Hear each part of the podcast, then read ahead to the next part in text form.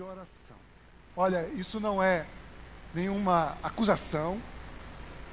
Eu não estou querendo aqui trazer constrangimento a ninguém, mas eu quero que você reflita como está a sua vida de oração.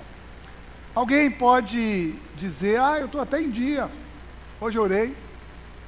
Né? Ou então alguém pode dizer, olha, eu, tô, eu tenho andado meio sem tempo para orar, eu tenho estado meio descuidado. Ah, até aqueles que digam: olha, na verdade, eu nem sei bem orar.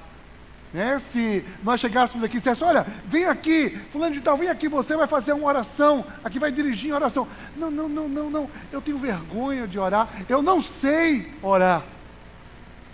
Olha, Jesus tinha uma agenda quando viveu aqui como homem, como pessoa, uma agenda extremamente apertada. Extremamente apertada. Olha, ele tinha muita coisa para ser feita. Jesus não tinha bicicleta. Jesus não tinha moto cinquentinha. Jesus não tinha carro. Não dispunha de transporte público. Jesus andava muito de um lado para o outro. Jesus pegava barcos de um lado para o outro. Jesus tinha muito é, muita ocupação, mas ele não abria mão do seu tempo de oração. Ele não parava, ele não deixava de reservar um tempo de oração, uma disciplina de oração. E até mesmo porque ele tinha muita coisa para fazer. Eu gosto de um livro, um livro de Bill Hybels, pastor Bill Hybels, né, um livro que me marcou em oração muitos anos atrás e diz assim: ocupado demais para parar de orar. Esse livro, né, um livro fantástico. Ocupado demais para parar de orar. E Jesus tinha uma missão, ele estava muito ocupado. Ele não podia abrir mão de oração. E um certo dia, né, olha só, o texto de em Lucas 11, 1 diz assim: certo dia, Jesus estava orando em um determinado lugar. Tendo terminado, um dos seus discípulos lhe disse: Senhor, ensina-nos a orar. Ensina-nos a orar. Olha, eu creio que os discípulos já tinham ali visto muita coisa com Jesus. Eles podiam pedir muita coisa para Jesus. Jesus tinha muito o que ensinar. Eles podiam dizer: Senhor, me ensina a multiplicar pão. Dizer, Senhor, me ensina a andar sobre as águas. Senhor, me ensina a curar. Senhor, me ensina a pregar no monte, a subir no monte e dizer coisas bonitas. Me ensina. Jesus tinha feito tanta coisa. E os discípulos entenderam ali a necessidade, viram em Jesus e disseram: Senhor, ensina-nos a orar. Sabe por quê? Porque todas as outras coisas, pregar, realizar milagre, fazer qualquer coisa, isso vem de graça. Isso vem os dons. O Senhor vai capacitar. Mas nós precisamos aprender a nos relacionarmos com Deus. Olha, nós somos imitadores de Cristo. E Jesus não apenas nos ensinou como deveríamos orar, como também nos incentiva a persistirmos na oração. Olha o que ele disse em Mateus 7, no versículo 7, diz assim: Peçam e será dado, busquem e encontrarão, batam e a porta será aberta. Está falando de perseverança. Pois todo o que pede, recebe, o que busca, encontra, e aquele que bate, a porta será aberta. Ele está prometendo. Ele está prometendo aqui. Olha, busque, faça, ore, persevere. A igreja cristã, ela corre o risco de ficar raquítica, ela corre o risco de ficar nanica, quando ela substitui a oração pela experiência pessoal. Ah, eu já tenho experiência, eu sei fazer isso como ninguém, eu já estou tá dominado. Não. Nós precisamos ali desenvolver cada vez mais, porque quando nós dependemos da nossa experiência, nós paramos de agir pelos dons. quando nós nos paramos de nos relacionar, nós flexibilizamos com o pecado, nós paramos de confessar pecados, e a carne vai vencer a batalha contra o espírito. A igreja só se torna grandiosa quando ela é grande em oração. É fantástico ver pessoas que se dedicam a sua vida ministerial a uma vida de oração. Mas eu quero aqui fazer uma ressalva, mais uma vez, eu não canso de dizer isso. Olha, eu louvo a Deus pelo ministério das Déboras, ministério de intercessão, ministério de cura, pessoas de reuniões de oração. Eu louvo a Deus, mas isso não é para trazer acomodação para a igreja porque tem um ministério que ora. Não. Oração é para toda a igreja, é para todos nós. Nós precisamos ser uma igreja que ora. Nós vamos ver aqui, hoje, com esse texto, com base nesse texto, nós vamos ver aqui dois aspectos fundamentais. Vamos ver que o que faz uma igreja ser grande em oração, e o segundo aspecto é as consequências disso na vida da igreja. Se você tem aí, você pegou o seu gás, o guia de acompanhamento do sermão, faça suas anotações, né, para que você possa depois discutir, quem sabe, você possa aprofundar esse tema. Primeiro, a igreja ela é grande em oração, sabe quando? Ela é grande em oração quando ela ora junto. Ora junto. Ora junto, né? O pano de fundo aqui desse texto, nós já vimos, né, desde a semana passada, os discípulos ali tinham recebido, lá no início, quando Jesus partiu, Jesus decidiu, né, ali, ele ressuscitou, apareceu para os discípulos, Jesus partiu e disse: permaneçam reunidos em Jerusalém, permaneçam reunidos, até que vocês sejam revestidos. E no Pentecostes, na festa de Pentecostes, eles foram revestidos pelo poder do Espírito Santo. E eles pregaram, anunciaram a mensagem, e a mensagem fez com que milhares de pessoas fossem impactadas por aquela mensagem. Pessoas se converteram, milhares de pessoas transtornaram Jerusalém com aquele com um batismo coletivo ali de milhares de pessoas. Foi um grande alvoroço. E aí os discípulos foram presos. Os discípulos foram acusados ali de estarem profanando as leis, de estar enaltecendo o nome de um homem, Jesus, Deus, homem, nome que é tão grande como cantamos aqui agora há pouco. Mas aquele povo estava em constante ameaça. Constante ameaça. Eles estavam ameaçados. Eles foram presos. E aí, diz o versículo 23 e 24, diz o seguinte: Quando foram soltos, Pedro e João voltaram para os seus companheiros e contaram tudo o que os chefes dos sacerdotes e os líderes religiosos lhes tinham dito. Eles tinham dito, sabe o que, é que eles tinham dito? Tinham dito o seguinte: calem-se, calem-se, parem com isso, saiam daqui. Mas, ouvindo isso, levantaram juntos a voz a Deus.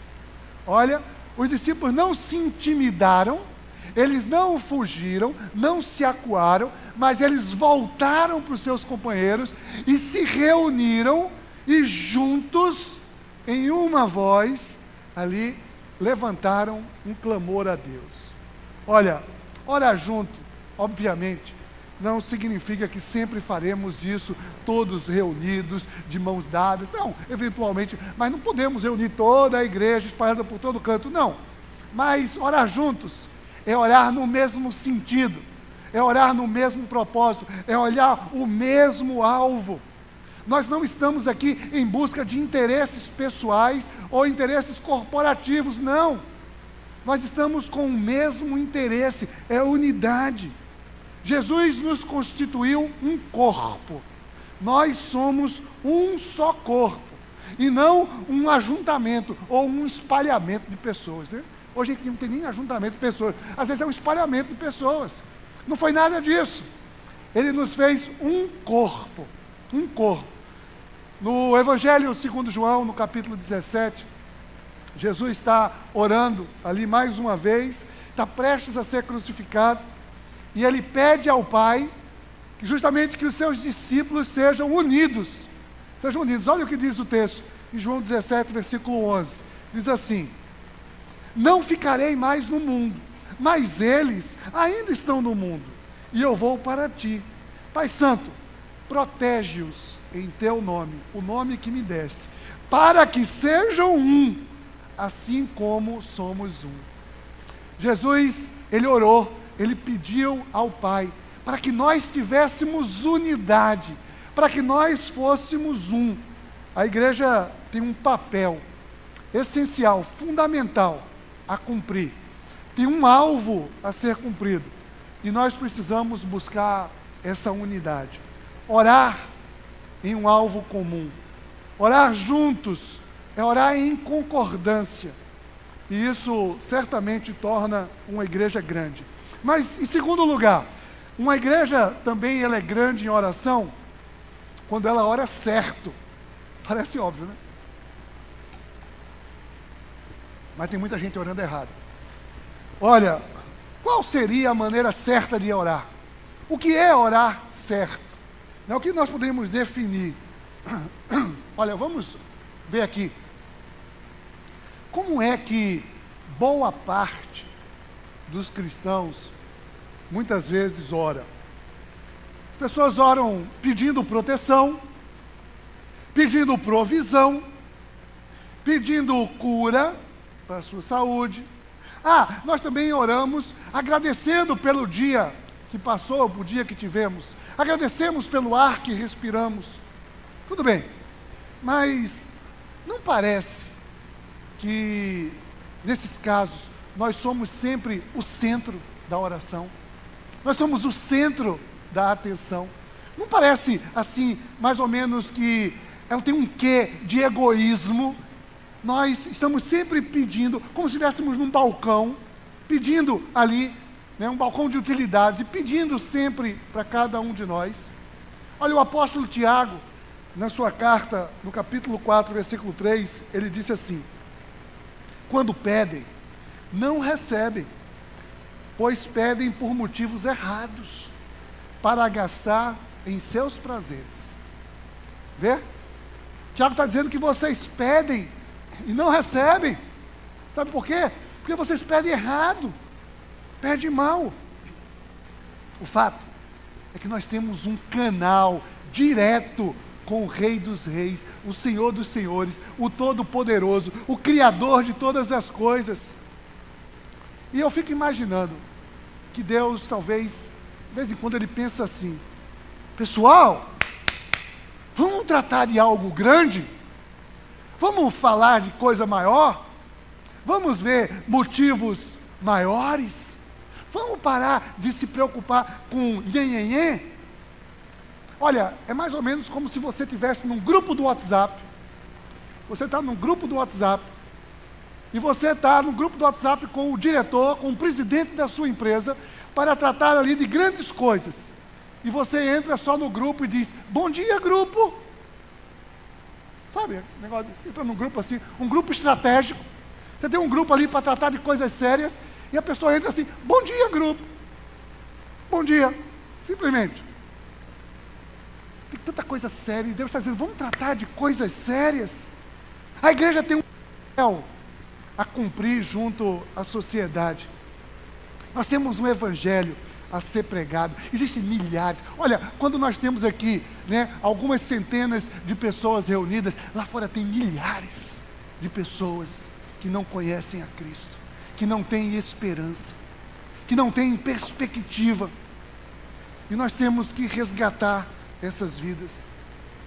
Nós só relacionamos com Deus nas nossas questões pessoais. Nós precisamos, olha, voltando aos discípulos aqui em Atos, eles estavam pressionados, eles tinham tudo para pedir: Deus, me protege, não deixa que os maus venham me pegar. Vem aqui, Senhor. Mas eles estavam ameaçados, perseguidos. O que é que eles oraram? Eles oraram, no versículo 29 diz assim: Agora, Senhor, considera as ameaças deles e capacita os teus servos para anunciarem a tua palavra corajosamente. Qual foi a última vez que você orou pedindo ousadia ao Senhor, pedindo coragem ao Senhor? Coragem para pregar, para anunciar, para levar transformação a vidas. Olha, nós aqui costumamos fazer isso. Né? Fazemos isso nos nossos cultos de entrega. Antes de qualquer evento, nós fazemos isso aqui, sim. Nós oramos para o agir de Deus, para a intrepidez. Oramos isso, sim. Mas isso precisa ser uma constante. Uma constante no nosso dia a dia nós precisamos ter uma igreja, uma igreja capacitada, uma igreja grande em oração, uma igreja grande em determinação. Pense numa pessoa que você gostaria muito, pense agora, uma pessoa que você gostaria muito que ela se convertesse, mas no fundo você acha que é impossível. Você tem essa pessoa. Alguém tem uma pessoa assim? Tem? Poxa, tem muita gente assim. Tem muita gente assim.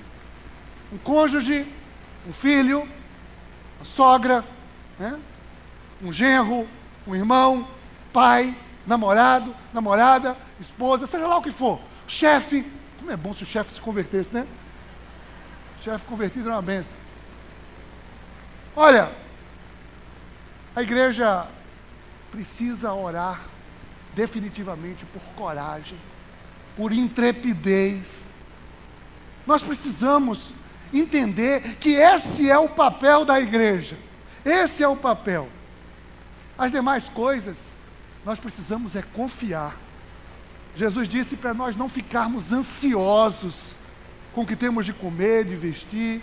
A gente tem que buscar o reino de Deus, a sua justiça, a sua... e as demais coisas, todas serão acrescentadas. Todas serão acrescentadas. O reino de Deus é o nosso foco de oração. Uma igreja precisa ser grande, orando certo. Mas uma igreja também é grande, sabe quando? Quando ela ora crendo no poder. Crendo no poder. É preciso crer no poder. Olha, incredulidade é o grande obstáculo na vida de um cristão. Na vida de quem ora, na vida de quem não ora. A pessoa já, já não ora, já mas tem gente que ora e não crê. Ela está orando porque não, eu tenho orando porque eu tenho que orar, mas não crê. A incredulidade precisa ser quebrada definitivamente. Quando você ora por um motivo, você crê verdadeiramente que Deus vai agir. Olha, orar crendo não é acreditar que aquilo que eu estou pedindo vai acontecer. Não. Mas orar crendo é orar que Deus é poderoso para fazer todas as coisas, inclusive todas essas centenas de pessoas que vocês levantaram a mão aqui agora se converterem. Eu preciso crer, eu preciso crer. Uma igreja é grande em oração, ela não pode condicionar a sua oração às suas possibilidades de solução. Não, a gente está orando das possibilidades de Deus. E Ele pode todas as coisas uma grande contradição. Ela aparece, sabe quando? Aparece no fato de quando nós temos uma grande dificuldade, aí é que nós não conseguimos orar. Quando são pequenas dificuldades, a gente consegue orar, que é uma beleza. Coisas pequenas a gente ora, tranquilo, a gente acredita, vai acontecer. Né? Mas quando o negócio está difícil, eu não consigo orar. Eu não consigo nem orar. Olha, meu irmão, minha irmã, se te parece impossível, Deus faz milagre. Se te parece impossível, Deus faz sinais e maravilhas. Aliás, milagres, sinais e maravilhas é a especialidade da casa. Né? É a especialidade dele. Ele é especialista nisso. Aliás, só ele faz isso. E faz como ninguém. Realmente como ninguém. Né? Ele faz como ninguém. Os discípulos oraram assim. Olha o que diz no versículo 30. Os discípulos disseram assim: estende a tua mão para curar e realizar sinais e maravilhas por meio do nome do teu santo servo Jesus. Eles criam. Ele diz assim: Ó oh, Senhor, aí vê se dá para fazer um milagre. oh, se, se quiser fazer um sinal, maravilha. Não, estende a tua mão. Estende a tua mão. Eles criam, eles sabiam, eles sabiam que o Senhor iria realizar, eles criam no poder. Não se trata só de ousadia, não se trata só de coragem, é preciso crer verdadeiramente. Essa oração não tinha dúvida nenhuma aqui agregada a ela.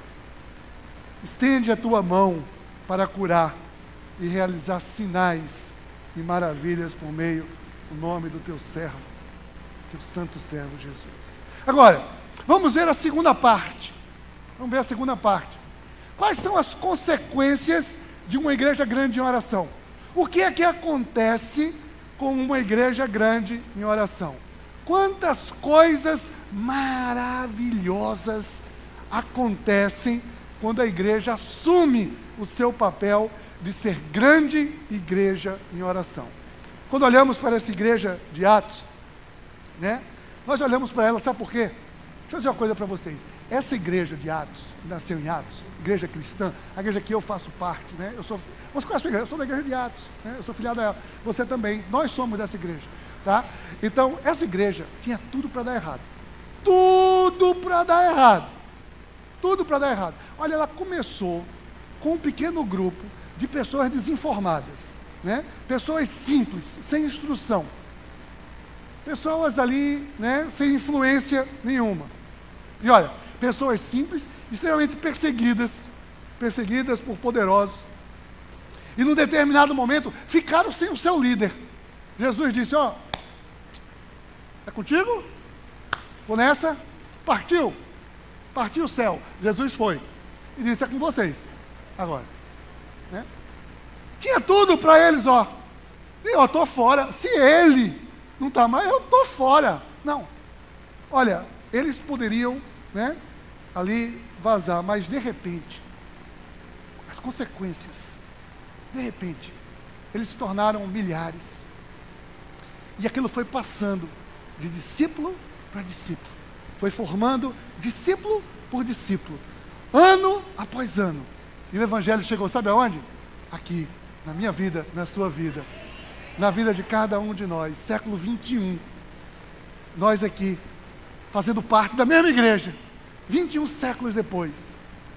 A lógica divina da oração, ela é muito, muito simples. Olha só, vê, vê esse, essa lógica aqui. Uma grande igreja, cadê? Orando para um grande Deus, o que, que pode resultar nisso? grandes resultados, grandes consequências. Eu quero destacar o texto no versículo 31, ele começa dizendo assim: depois de orarem, né? O versículo 31 começa assim: depois de orarem. O que, que aconteceu? Qual foi a consequência? Logo depois de orarem. Imediatamente depois, depois. Não importa se foi imediatamente, se foi é, uma hora depois, duas horas depois, uma semana depois, mas depois deles orarem. Eles orarem como?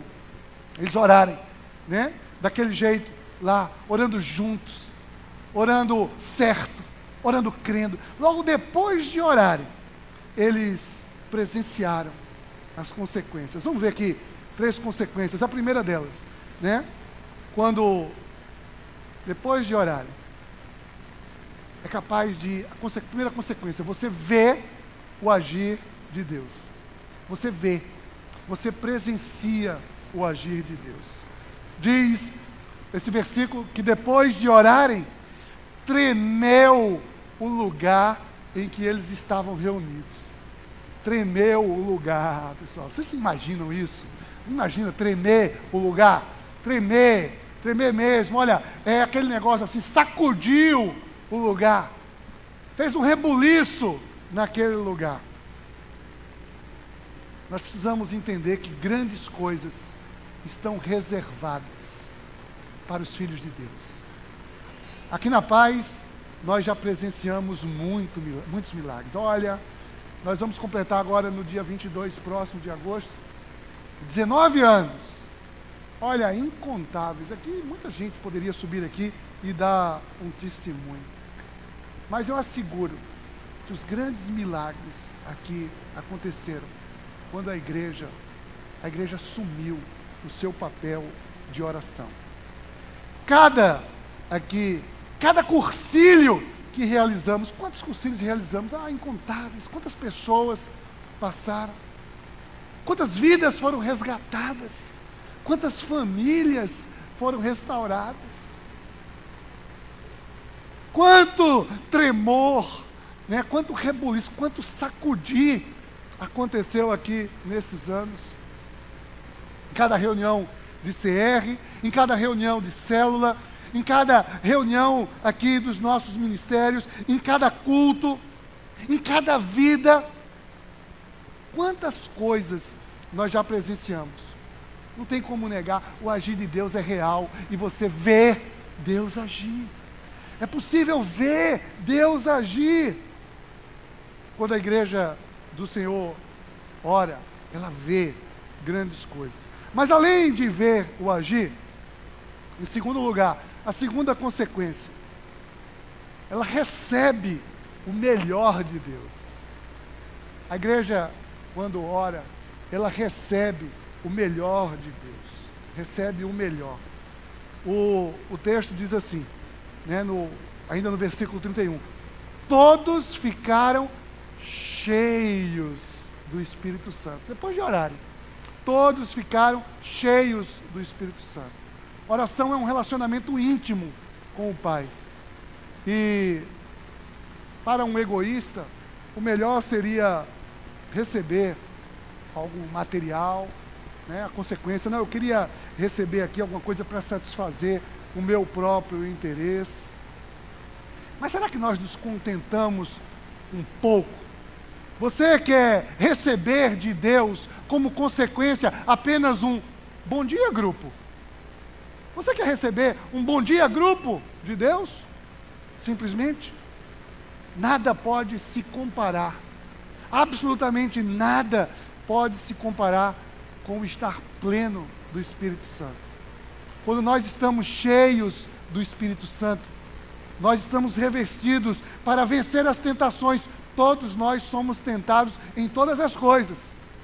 Mas quando estamos cheios, estamos plenos, nós recebemos o melhor de Deus, nós podemos resistir às tentações. Nós vencemos, nós podemos habilitar o nosso espírito a vencer a batalha contra a carne.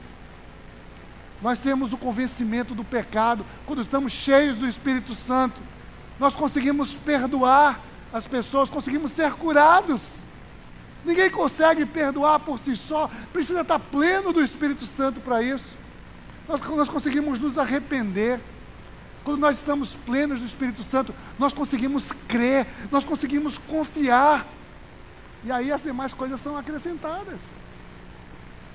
Quando ficamos cheios do Espírito Santo, nós estamos recebendo o melhor que o Senhor pode nos dar. E isso tudo é de graça quando a igreja ora junta, quando a igreja ora certo, quando a igreja ora crendo, nós vemos o agir poderoso de Deus. Nós ficamos cheios do Espírito Santo. E essa grande igreja tem ainda uma última consequência, sabe qual é? A consequência natural, ela cumpre o seu propósito. Ela cumpre. Ela cumpre o seu propósito. Ora, ela orou junta, ela orou certo, ela orou crendo, ela viu Deus agir, a igreja foi cheia do Espírito Santo, não tem outro caminho, ela vai cumprir o seu propósito. E o que é que diz o final desse versículo 31? Anunciavam, depois, né? Depois de orarem, anunciavam corajosamente a palavra de Deus. Anunciavam corajosamente. O propósito de um discípulo deve ser sempre fazer outro discípulo. O papel da igreja é crescer. Esse é o nosso papel, é tornar mais discípulos, é levar pessoas que não conhecem a conhecerem, a ter intimidade. Jesus nunca disse: olha, sejam grandes, sabe como? Construam prédios grandes, tenham grandes propriedades, façam grandes marchas, procissões. Não. Jesus disse: façam discípulos. Olha o que ele disse, Mateus 28, 19, 20. a grande comissionamento de Jesus, a grande comissão, Jesus disse: portanto, vão e façam discípulos de todas as nações, batizando-os em nome do Pai, do Filho e do Espírito Santo, ensinando-os a obedecer tudo o que eu ordenei a vocês, e eu estarei com vocês até o fim dos tempos. O pastor Francis Chan, no livro que nós adotamos aqui para o discipulado, o livro chamado Multiplique, ele diz o seguinte: ele diz assim, né, mais ou menos assim, que não é de se surpreender né, o fato de os discípulos estarem tão focados ali em fazer outros discípulos. O que é de se surpreender é a displicência com a igreja outro, de hoje em dia de atender a grande comissão, atender ao grande chamado. A igreja parece estar interessada só nas suas próprias necessidades. Então, esse é o grande propósito da igreja: anunciar o Evangelho, levar a luz aos que estão em trevas. Os discípulos em Atos pediram ousadia, coragem para pregar ali, e Deus os capacitou com ousadia e com coragem. E hoje, graças a isso, nós estamos aqui. Você faz parte de uma grande igreja. Você é chamado para orar como uma grande igreja. E sabe o que, é que vai acontecer? Consequências acontecerão. Quando a igreja ora, o Senhor faz grandes coisas na vida de um cristão e através da vida de um cristão. Vamos, vamos nos colocar como igreja grande, igreja em oração nesse momento. Vamos orar. Abra o seu coração diante de Deus. Pai, em nome de Jesus, ó Senhor, nós te agradecemos, te agradecemos, Senhor Deus, porque Tu nos desse esse livre acesso. Pai, nós queremos, nós queremos fazer valer esse livre acesso, Senhor Deus, e queremos cada vez mais desenvolver uma intimidade de oração contigo. Ensina-nos, Senhor. Ensina-nos a orar. Ensina-nos, Senhor Deus, a orar em unidade. Ensina-nos, Pai, a orar certo, pelo propósito certo, os motivos certos. Ajuda-nos, Senhor Deus, para que possamos crer verdadeiramente. Ó Senhor, e só assim nós, nós estaremos plenos todo, e prontos para todas as consequências. Nós queremos ver o teu agir. Nós queremos estar plenos do Espírito Santo e queremos cumprir o teu propósito para a honra, para a glória e para o louvor do teu santo nome. Em nome de Jesus. Amém.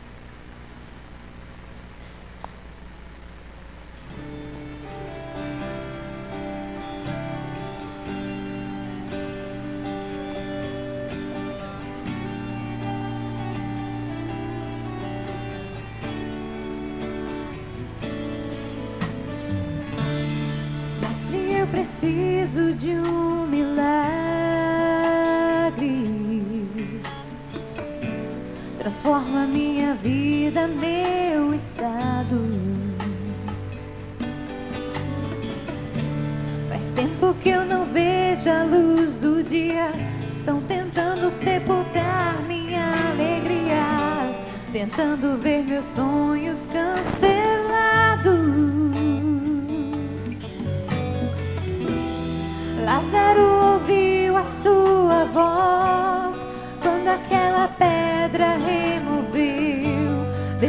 de quatro dias ele reviveu. Mestre, não há outro que possa fazer aquilo que só o teu nome tem todo o poder. Eu preciso tanto de um remove a minha pedra, me chama pelo nome, muda minha história, ressuscita os meus sonhos, transforma minha vida, me faz um milagre. toca nesta hora, me chama para fora, ressuscita-me.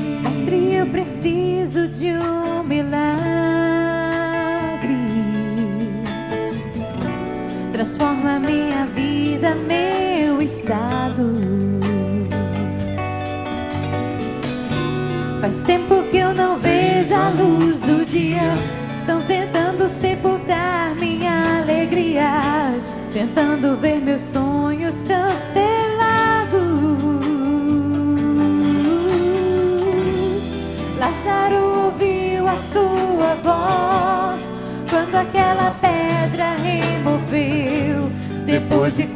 dias ele reviveu. Mestre, não há outro que possa fazer aquilo que só o teu nome tem todo o poder. Eu preciso tanto de um milagre.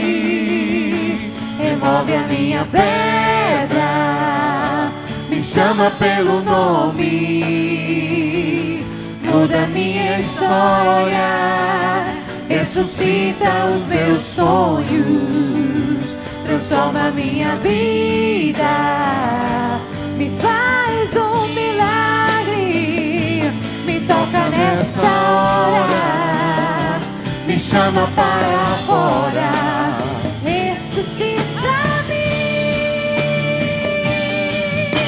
Tu és a própria vida, a força que há em mim. Tu és o Filho de Deus, que me ergue pra vencer.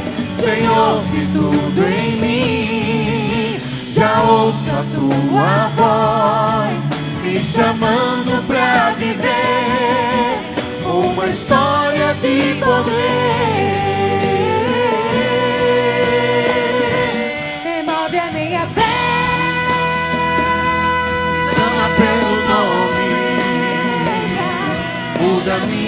História, ressuscita os meus sonhos, transforma minha vida. Me faz um milagre, me toca nessa hora. Me chama para fora, ressuscita-me.